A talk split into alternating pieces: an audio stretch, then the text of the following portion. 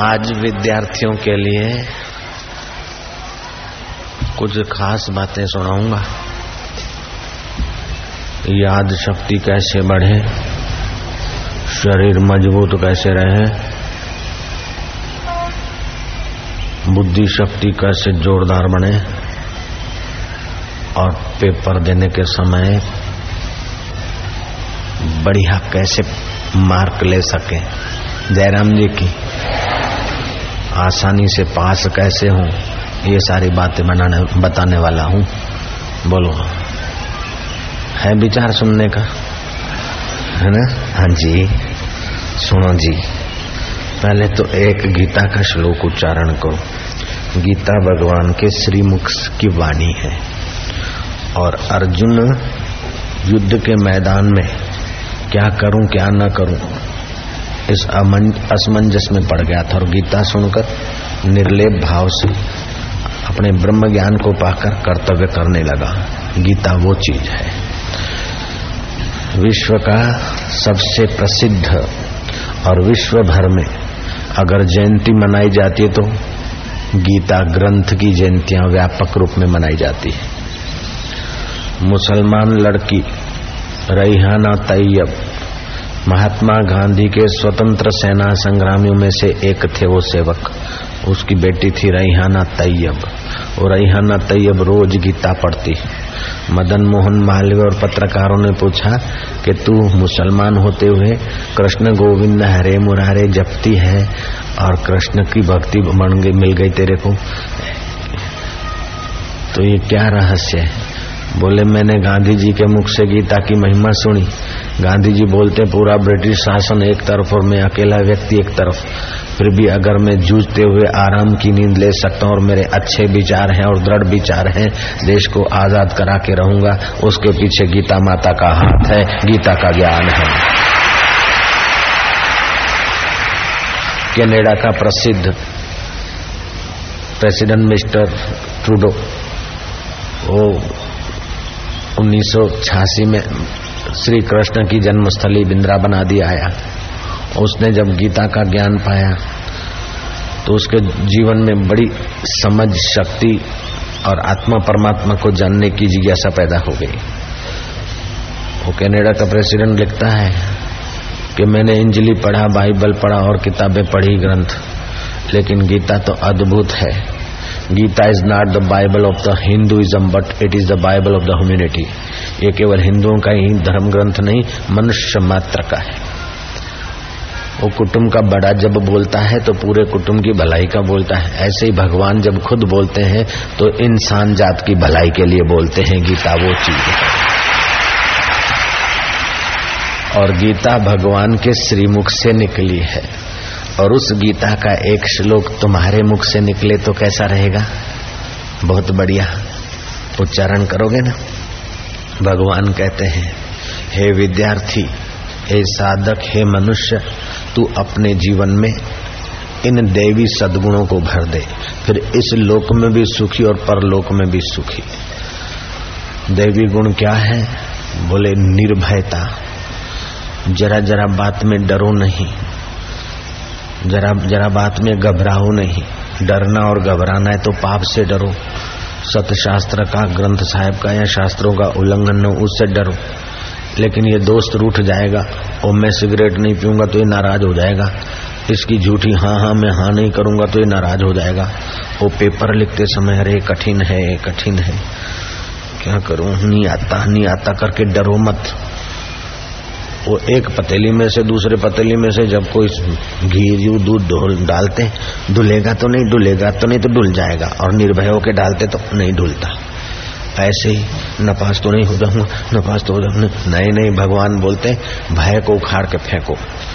अभयम सत्व संशुद्धि अभयम सत्व संशुद्धि अभयम सत्व संशुद्धिर अभयम सत्व संशुद्धिर ज्ञान योग व्यवस्थिति ज्ञान योग व्यवस्थिति दानम दमश्च यज्ञश्च दान यज्ञश्च यज्ञश्च स्वाध्याय तप आर्जवम स्वाध्याय तप आर्जव तुम्हारे जीवन में सात्विकता लाओ और तुम निर्भय बनो।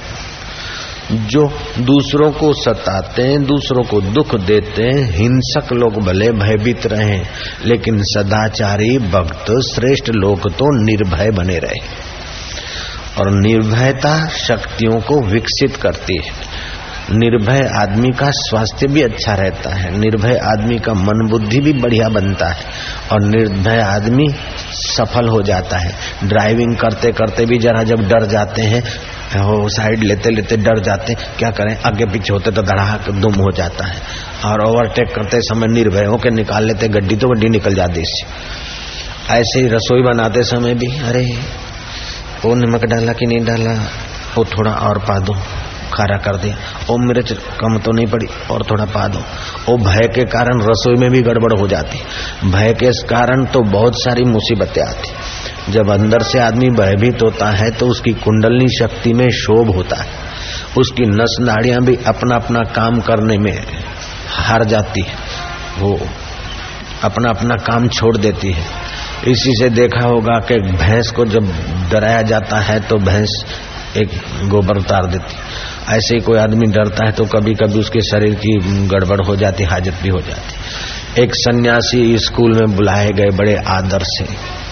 उस सन्यासी ने पूछा, विद्यार्थियों को कि ए, विद्यार्थियों, बताओ, भगवान कृष्ण का श्याम वर्ण क्यों है? सब एक दूसरे के तरफ़ देखने लगे। मास्टर भी एक दूसरे के तरफ़ देखने लगे। एक निर्भय लड़का था। बोले, व्यापक वस्तु श्याम वर्ण होती है। भगवान सर्वव्यापक है, अकाल पुरुष है, इसीलिए उन भगवान को सांवला स्वरूप बताया गया है। उस सन्यासी ने पूछा कि इसमें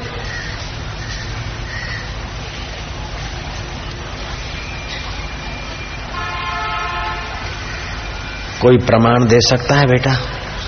बोले हाँ आकाश व्यापक है तो नील वर्ण है और उदधि समुद्र व्यापक होता है तो नीला दिखता है।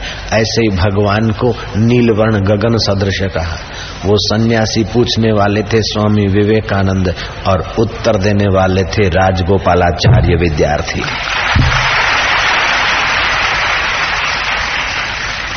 और उस विद्यार्थी को जब संत का सत्संग मिला तो उन्होंने गांठ बांधी कि मैं अपने जीवन में राजनीति, नीतियों की राजा है।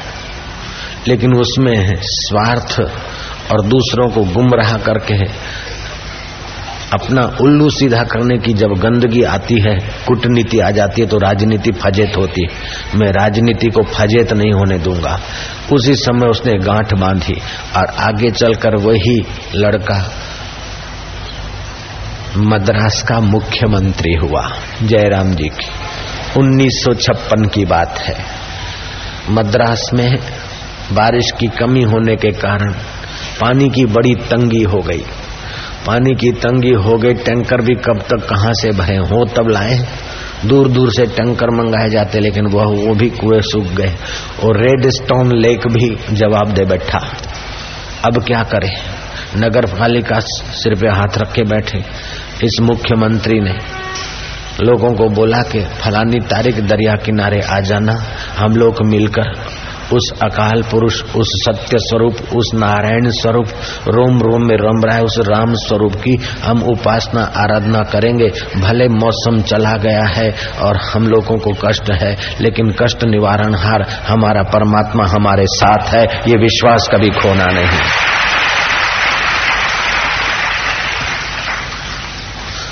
सुख में फंसना नहीं, दुख में रोना नहीं, तेरे साथ प्रभु है, ये समझ खोना नहीं। ये बात उस विद्यार्थी को मिली थी, विद्यार्थी काल में, अध्ययन काल में।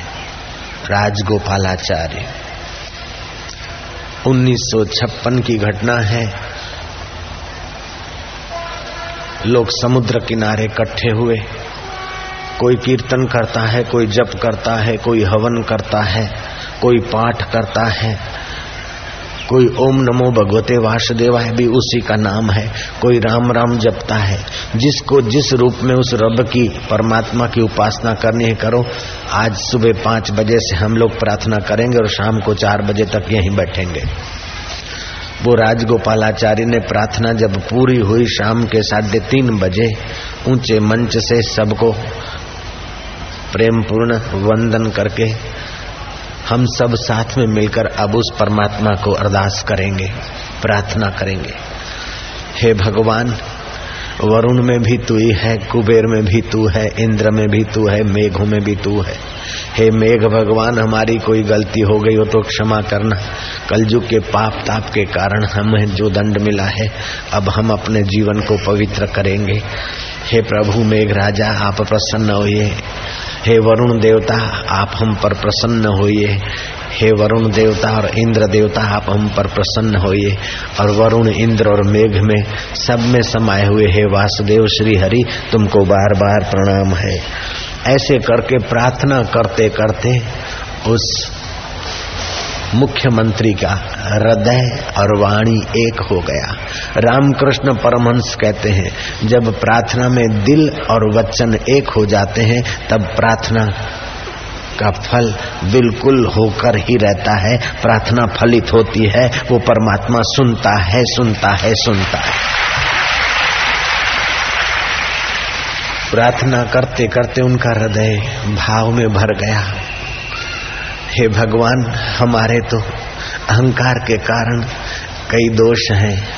मैं निर्गुण हार की बेनती तुम सुनो, गरीब नवाज़। जो मैं पुत कपूत हूँ तो पिता लाज।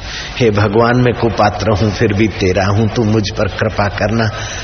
हे भगवान, वृष्टि के हम प्यासे हैं। ओ गाय भैंसे, जीव, जनावर। मनुष्य सब दुखी हैं।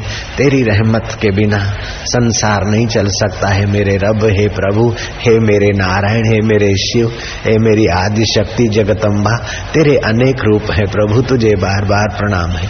प्रार्थना करते करते जन समूह का हृदय पावन हुआ। सब घर गए, दिन भर का उपवास था। रोटी रटी बनाई, खाई, रात्रि हुई। रोज की नाई तारे टिमटिमाते दिखे, थोड़ी बदलियाँ दिखी। वो तो बादल आते जाते हैं क्या होगा? आठ बजे, नौ बजे, थके लोग सो गए। राजगोपालाचार्य भी प्रार्थना करते दस बजे सो गए, लेकिन वो परमात्मा तो सद सदा जागत। धीरे धीरे बादल मंडा मंडारे और रात को दो बजे बड़ी बड़ी बूंदों से बरसात शुरू हुई। बरसात ऐसी बरसी, क्या कहें आपको महाराज? ऐसी बरसी ऐसी बरसी, मुसलधार, ऐसी बारिश हुई। कि देखते ही देखते सुबह होते होते रेड स्टोन लेक छलो छल हो गया। इतना ही नहीं, ओवरफ्लो हुआ और इतनी बरसात इतनी बरसात कि 1956 में जाँच करके देखो सरकारी रिकॉर्ड में, गवर्नमेंट को सड़कों पर नावें चलानी पड़ी, ऐसा वो परमात्मा बरसा। देंदा देने पवे तो लेंदा थक पवे। और देने वाला देने पड़ता है तो लेने वाला थक जाता है। और विद्यार्थी जीवन जीवन की इमारत की नींव है। जितना तुम उस ईश्वर के साथ जुड़कर कदम आगे रखोगे, उतना ही तुम्हारा जीवन का महल मज़बूत होगा। आज का विज्ञान बालू की नींव पर खड़ा है, लेकिन भारतीय संस्कृति बालू की नींव पसंद नहीं करती है, भोग पसंद नहीं करती है।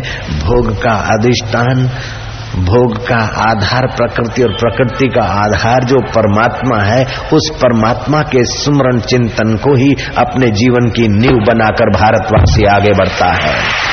हरिओम हरिओम हरिओम हरिओम कई बार दुख, विघ्न, मुसीबतें आ जाए, पेपर लिखते समय, वो विद्यार्थी न पास होते हैं जो पेपर पढ़ के डर जान सी। ओ, बड़ा कठिन है, बड़ा कठिन है। चाहे कितना भी कठिन दिखे, पूरा पेपर एक बार देख लो। फिर उसमें जो आसान सवाल दिखे, उसको लिखना शुरू करो। फिर जो कठिन आए, होठ बंद ऊपर और नीचे के दांत में एक उंगली का फासला। ऐसा अंतर करके पहली उंगली अंगूठे के नीचे। एक मिनट शांत हो जाओ, कोई कठिन नहीं है। मेरा रब, मेरा प्रभु, मेरे साथ है। सरस्वती माँ की जय। हे माँ सरस्वती, तू विद्यादात्री विद्या देवी ऐसा करके लिखना शुरू करो। कठिन तो क्या हो? कठिन में से भी ऐसे रास्ते निकलेंगे कि आपको मैं क्या बताऊँ?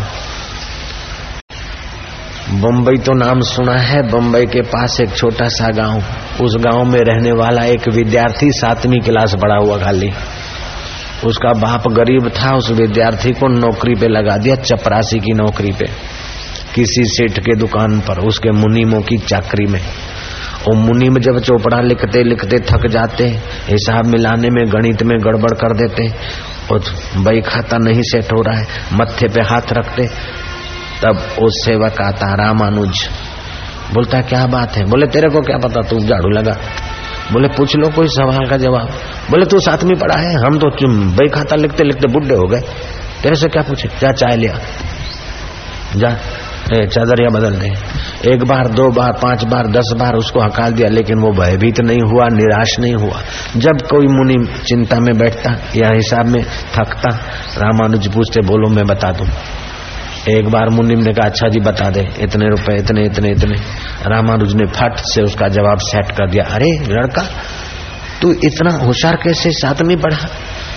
बोले, भगवान की कृपा है।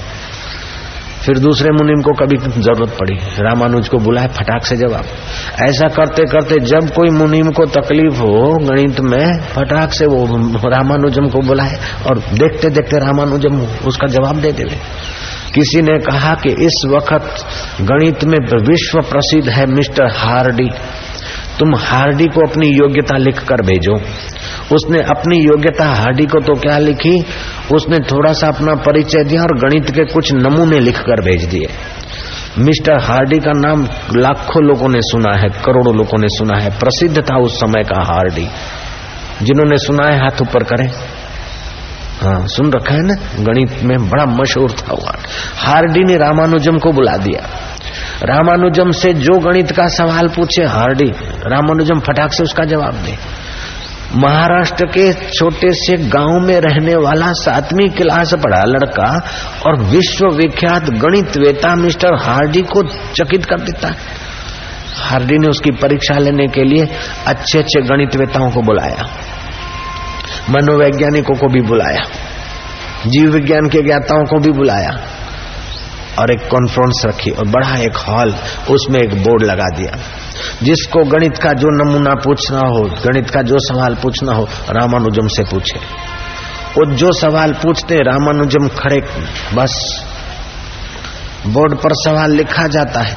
उस समय रामानुजम की आँख और वो सवाल एक हो जाता है। रामानुजम की आँख इधर उधर नहीं हिलती, एक टक देखता है। एक टक देखता है सवाल को बराबर और बस सवाल देखते ही रामानुजम एक क्षण के लिए गोता मारता है और जो बड़बड़ाता है वो बात सच्ची आ जाती है। मनोवैज्ञानिक हैरान हुए कि आखिर इसके पास कोई कपड़ी तो नहीं है, कोई कंप्यूटर कंप्यूटर वो समय था भी नहीं।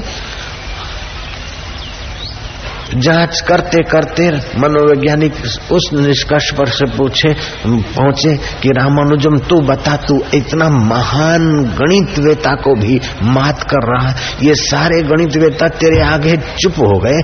आखिर तेरे पास ये कौन सी कुंजी है?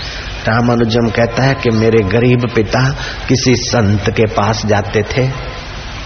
और उस संत ने जब मेरे पिताजी मंत्र दीक्षा ली तो मैंने भी प्रार्थना की कि मुझे भी सारस्वत्य मंत्र दिलाओ।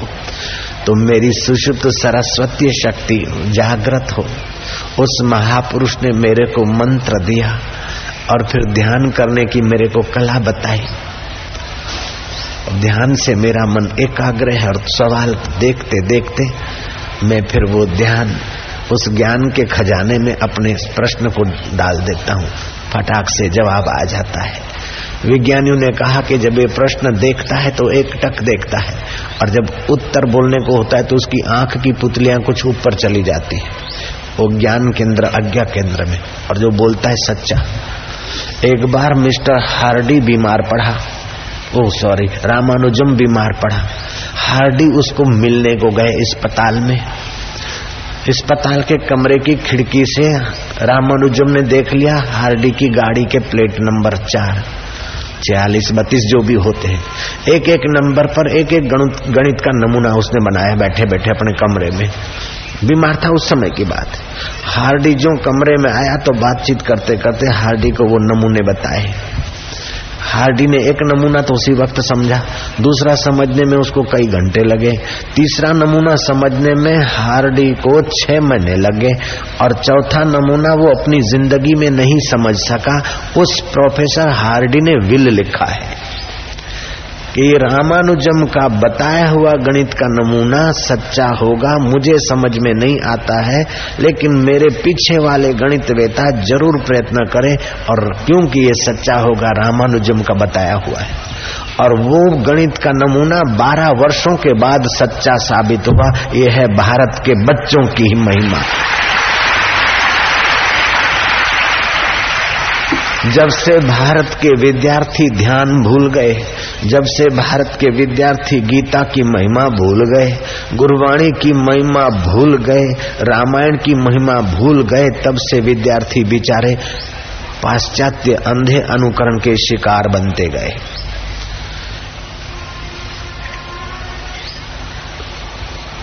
एक लड़का उसका नाम था रोहित। वो आठवीं क्लास में प्रवेश पाया था। उसका पिता स्वर्गवास हो गया। गरीब बेटा था। पिता मजदूरी का धंधा करता था।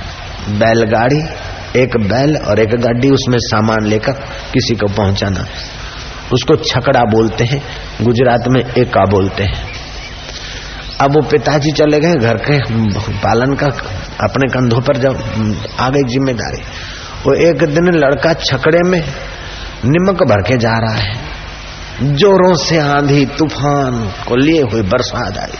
मुसलधार बरसात चालू हुई। कच्चे रास्ते थे और बैलगाड़ी धस गई। खूब बरसात पड़ी। बिजली चमकी, मेघ गरजा और बैल भाग गया चौंका। बरसात की मुसलधार ने निमक को भी बहा दिया। फिर भी वो लड़का अपने स्कूल में एक संत के वचन मिले थे कि कैसी भी परिस्थिति आ जाए, अपने दिल को तुम गमगीन मत करना। दुख की अंधेरी रातों में दिल को न बेकरार कर, सुबह ज़रूर आएगी, सुबह का इंतज़ार कर। गम की अंधेरी रात में, गम की विघ्न बाधाओं की, दुख की अंधेरी रात में दिल को न बेकरार कर सुबह ज़रूर आएगा, सुबह का इंतज़ार कर। जो मूर्ख विद्यार्थी होते हैं, जो कायर विद्यार्थी होते हैं, जो कमज़ोर विद्यार्थी होते हैं, बेटा, वे ही सोचते हैं कि मैं नपास हो गया तो मुँह क्या दिखाऊँ? आत्महत्या कर लूँ। आत्महत्या कायरता की पराकाष्ठा है, चाहे कुछ भी हो जाए, आत्महत्या का विचार करना भी महापाप है। ऐसा ऐसा उसने सत्संग में सुना था। वो आत्महत्या तो क्या करेगा, लेकिन उसका आत्मा तो चमका। खूब खिलखिला रहा है। बिजली चमकी, मेघ गर्जा बरसात से भीगा और गाये जा रहा है। इतने में ज़ोर से धड़ा धूम, बिजली फिर मानो धरती पर आ गिरती। पुरोहित कहता है कि, ए बिजली, तू किसे चौंकाती है? ए मेघ, तू किसे डराता है? मैं बैल नहीं के भाग जाऊँ, और मैं छकड़ा नहीं के धस जाऊँ। और मैं निमक नहीं के बह जाऊँ मैं तो काले मथे का बंदा हूँ। तेरी चमक में अपने आत्म चमक को जगाऊँगा। तेरी गर्जना में अपने सोहम की गर्जना को जगाऊँगा।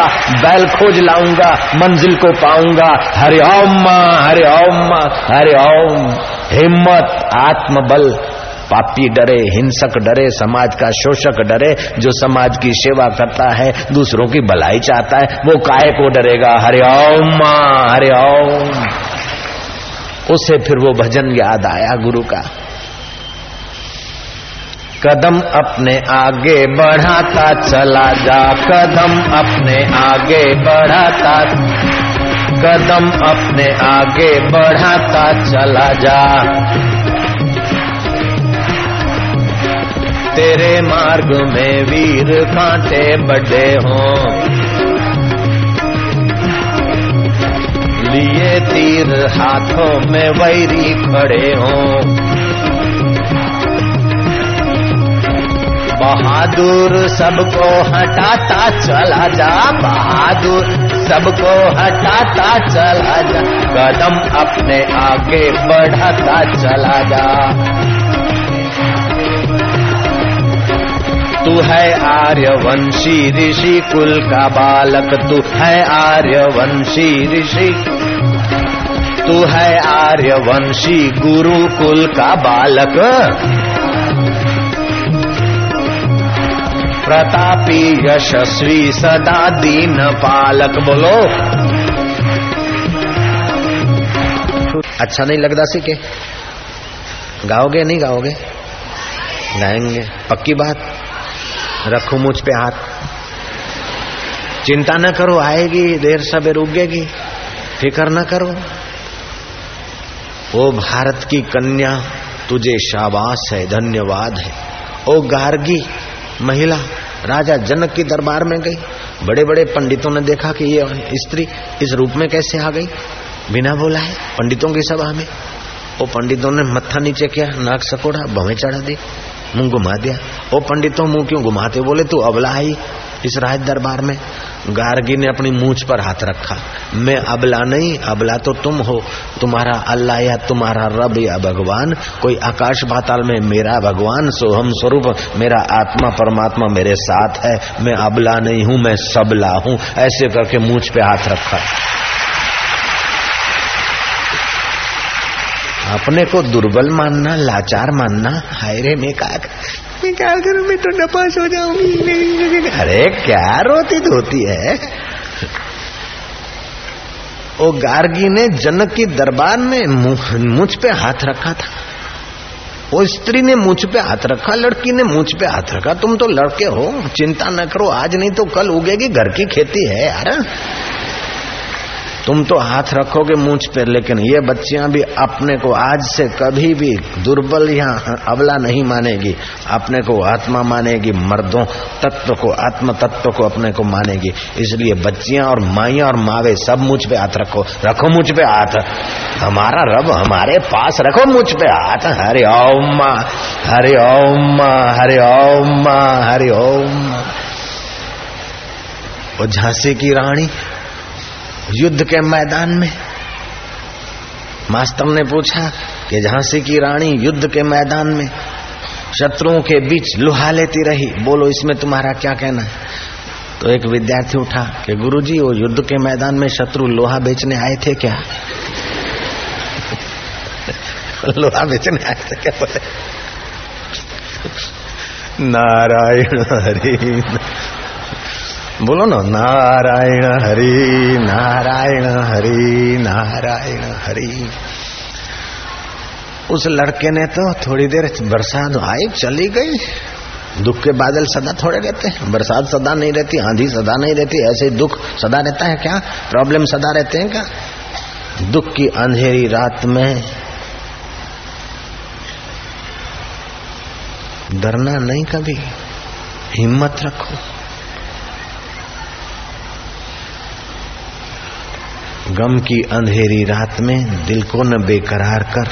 सुबह ज़रूर आएगी, सुबह का इंतज़ार कर। कैसा भी कठिन पेपर हो, कैसा भी कठिन पाठ हो, कैसी भी कठिन परिस्थिति हो, लेकिन इस बात को आगे रखकर तुम ट्राई करना, try and try will be successful. पाँच वर्ष के ध्रुव ने चक्रपाणी भगवान विष्णु को छह महीने के अंदर प्रकट करके दिखा दिया। बारह वर्ष के प्रहलाद ने थंब में से नरसिंह अवतार प्रकट करके दिखा दिया। और द्रौपदी ने भर सभा में दुष्टों के बीच श्री हरि को पुकार के हरि को प्रवेश अवतार, साड़ियों में हरि की शक्ति का प्रवेश हो गया वो दुशासन खींचता गया खींचता गया, हाथी का बल रखता था वो बंदा, खींचता गया, आखिर थक गया। वो भुजबल सिंह का भी वो भाई था बड़ा। मानो, ओए, खींचता गया खींचता गया, खींच। आखिर बोलता है नारी है के साड़ी है, नारी के साड़ी है, ना नारी है, ना साड़ी, तेरा बाप आया है यहाँ। कृष्ण कन्हैया लाल की जय। वो शबरी बिलण। लोग कई ताने मारते, कुछ कर, कुछ करते, लेकिन शबरी बिलण ने ऐसी कमाई की कि वो तपसी तप करते रहे, भोगी भोग भोगते रहे, वो घूमने वाले घूमते रहे, राजा राज के अहंकार में बैठे रहे, लेकिन भगवान राम तो शबरी बिलण के आश्रम में पूछ पूछ के गए।